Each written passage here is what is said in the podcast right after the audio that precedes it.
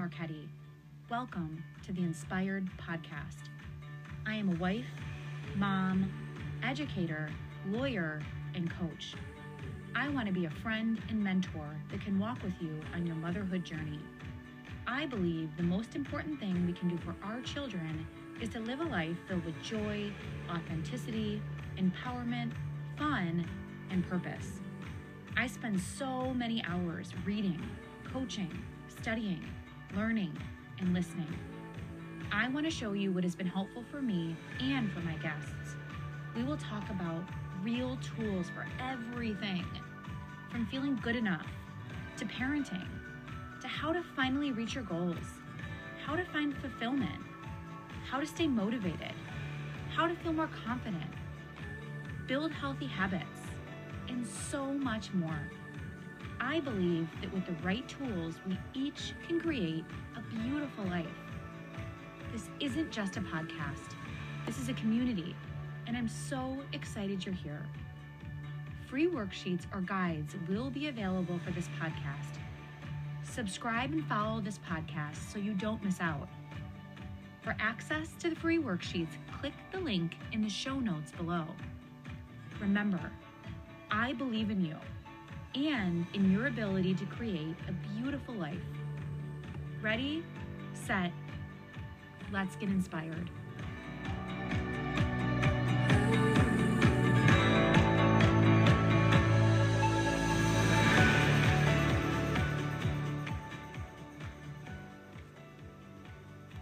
Hey, friends, it's Allison, and I am back with another episode of the podcast. In this episode, I'm going to share five things with you that your teen or tween can do the next time they are feeling emotional.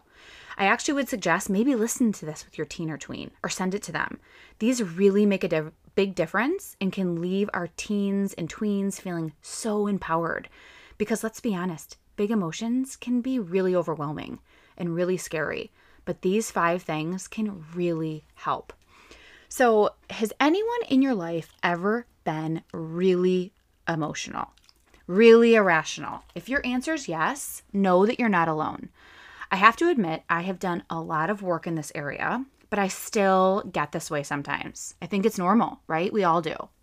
But during the tween teen years, it's even more common. It's so common and it's so normal for our teen and tweens to be moody and to be emotional and to be irrational.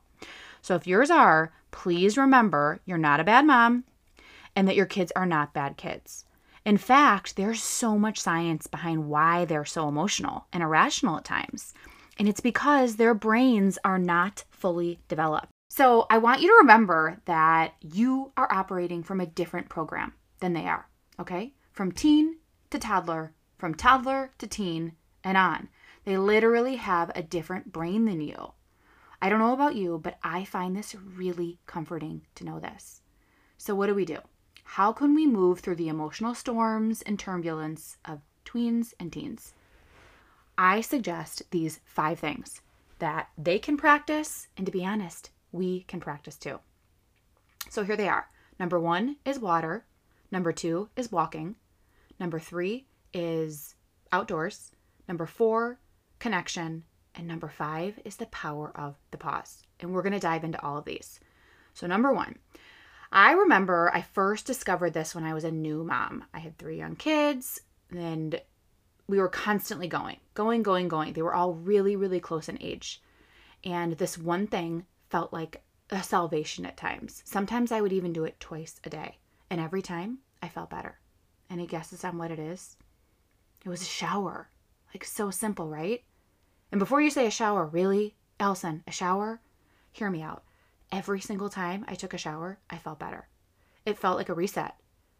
I didn't know why I was doing it. I just know I felt so much better after. And there's science behind it. Science actually says that when you take a warm shower, it promotes relaxation, it reduces stress, and it allows us to get clarity. I mean, have you ever had a great idea or like a solution to a problem pop into your head when you're in the shower? That happens to me all the time. And that's because we're so relaxed. And when we're relaxed, we can think better. When we aren't emotional, we think more clearly. So the next time your child or anyone you know, to be honest, including yourself, is stressed or emotional, take a shower. I can tell you that it works. I see it in myself and I see it in my kids all the time. Another thing I like to teach and do myself is a visualization exercise when you are in the shower. So, the next time you are in the shower, I really want you to try this. As the water is coming down, I want you to imagine it literally washing away all your worries, washing away all your stress, washing away all the judgments, the concerns, any mistakes that you made, anything that's frustrating you or annoying you. I want you to imagine it washing away all of that and letting it go. Everything you can't control is just getting washed right down the drain. It really makes a difference and you really feel better. Number two is so easy and it's just to get outside. I remember when my kids were little, I would take them outside as much as possible. They would be having a meltdown, they'd be emotional. We'd go outside and they would calm down. And I had no idea why. But I just knew it worked and I kept doing it. I mean, it would even be winter, really cold, and I would bundle them up and I would get them outside and it would completely shift the energy. And I still do it now, even though my kids are older. And to be honest, I do it too. I often step outside when I'm feeling emotional. Science says you only need five minutes, five minutes outside to completely change your emotional state. When we get outside, the fresh air raises oxygen levels in our brain, which increases serotonin, which is the happy and calm chemical. chemical. So the next time you or your kids are feeling stressed, try to step outside and take some deep breaths. Number three is to take a walk. So this summer, I was at a baseball tournament with my son. He plays baseball. And a player on the other team was really upset. And I heard the coach tell the player to take a walk. And to be honest with you, I was thinking like, take a walk? Like is that that what you're going to tell him to do? But the boy stepped off the field and walked around the field one time and he came back and it was like he was a completely different kid. And this can help in any situation.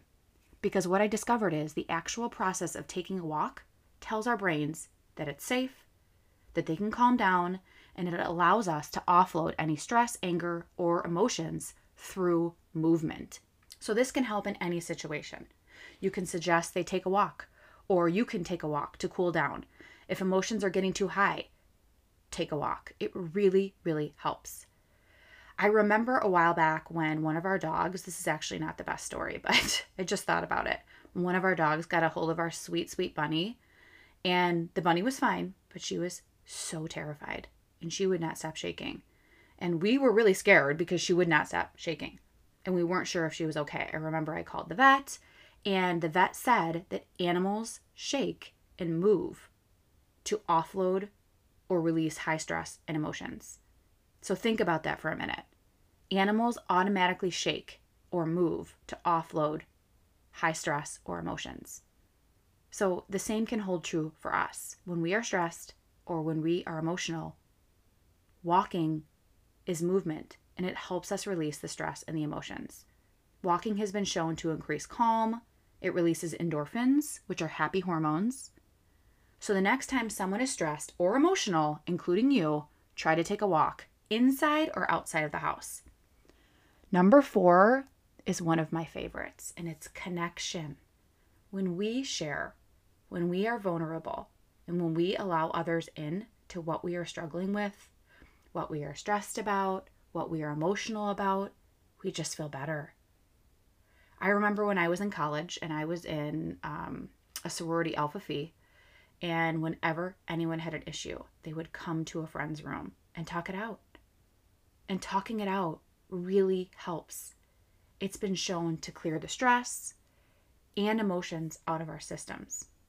Connecting with a trusted friend, a parent, or a family member allows our kids to let go of stress and emotions. Oftentimes, just the act of speaking it out gives them some distance from it and they feel better. When they share and connect with others, it can increase their well being, lower their anxiety, stress, and also increase their self esteem. So the next time your teen or tween is stressed or emotional, encourage them to talk it out with someone they trust. And it doesn't have to be right away. They could do it when they feel like doing it. It could be you, but if it's not you, mom, don't take offense to that, okay? Because sometimes, even though we love our kids so much, they don't want to talk to mom and it hurts. But again, that's another natural progression of them getting older, of them wanting independence and looking for outside support. So maybe it's you. If it's not you, maybe it's fa- another family member or a trusted friend. It really, really helps just for them to be heard and has been a huge help for so many women I talk to and so many kids. Okay, so number five, I know that sometimes when you're stressed and emotional at work or at school, you know, if it's us that's emotional or if it's our kids, oftentimes you can't do the things that I just said. You can't take a shower, you can't step outside, you can't take a walk. And sometimes you don't have a trusted friend to vent to, or you just don't have the time, or it's not appropriate at that time. So, this last tool is one of my favorites, and I've talked about it before, and it's called the power pause. I remember when I was still practicing law, and my boss would do this all the time. And it would make me really uncomfortable at the time, but it was so effective, and I want to share it with you too. So, imagine emotions would be running really high. There'd be one client on one side with a set of attorneys, and then us on the other side with um, our client, we would either be in court and trial, maybe we'd be in a deposition or meetings, and the emotions would just pop off and be so high. And what my boss would do would do is he would literally just stop speaking. And it would take a minute for people to realize that he stopped speaking. But when he did, everyone else would stop speaking too. And it almost gave everyone a minute to reflect on their behavior and reset. I realized that by him pausing like that allowed everybody to regain control and power of themselves and their emotions. And after everybody paused for a minute, so he would pause and then everyone else naturally would pause, emotions would fall and he would start talking again. You can use this anywhere, and so can our kids. And during the pause, I would add on to something that my boss probably didn't do at the time, but I would suggest that your kids breathe. As you know, I love breath work. I'm a set, uh, certified meditation teacher, and I think that our breath is the best medicine, one of the greatest tools we have. And when we breathe in the right way, we can control our emotions. We can allow our emotions to move through us just by breathing. We can calm ourselves down and we can feel more relaxed. My favorite breathing is the four, six, seven breathing where you inhale in through your nose for four into your belly, it's important to get that breath into your belly because that's when it sends signals to your brain to relax. Hold your breath for a count of six and slowly exhale for a count of seven. And continue breathing like this until you feel calm. And our kids and us, but our kids can do this anywhere. They can do it in the bathroom, they can do it at the lunch table, at their desk, before a test. You could do it at work.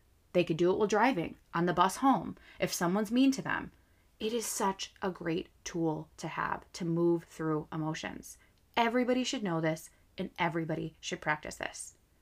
The next time your kid's stressed about maybe a test or an assessment or a conflict at school, remind them to breathe. And I understand that sometimes they push back when they hear things from mom, and sometimes they push back when they hear things from dad.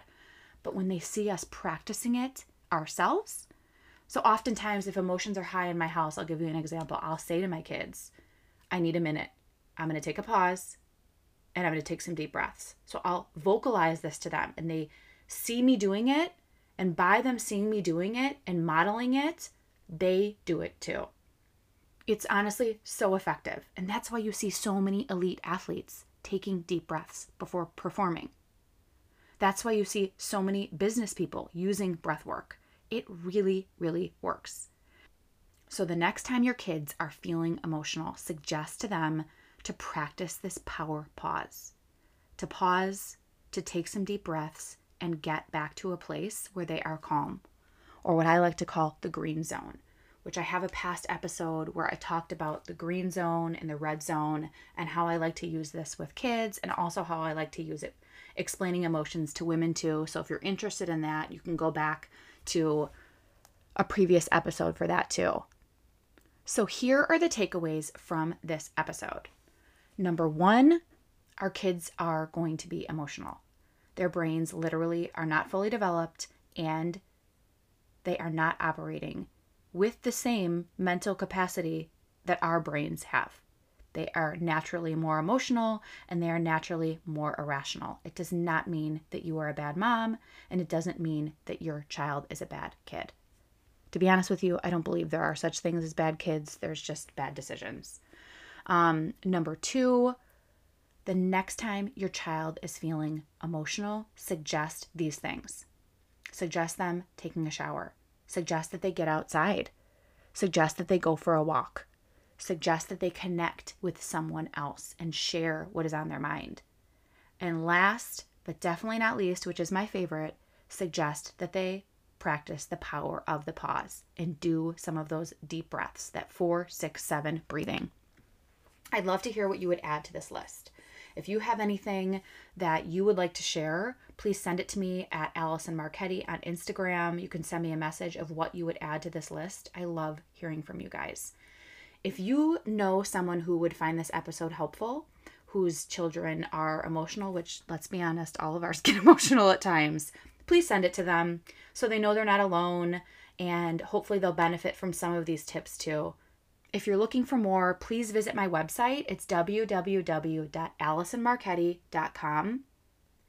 And if you found this episode helpful, I would love for you to rate and review the podcast it really allows us to grow this community. I want to thank you so much for being here, and I will be back next week.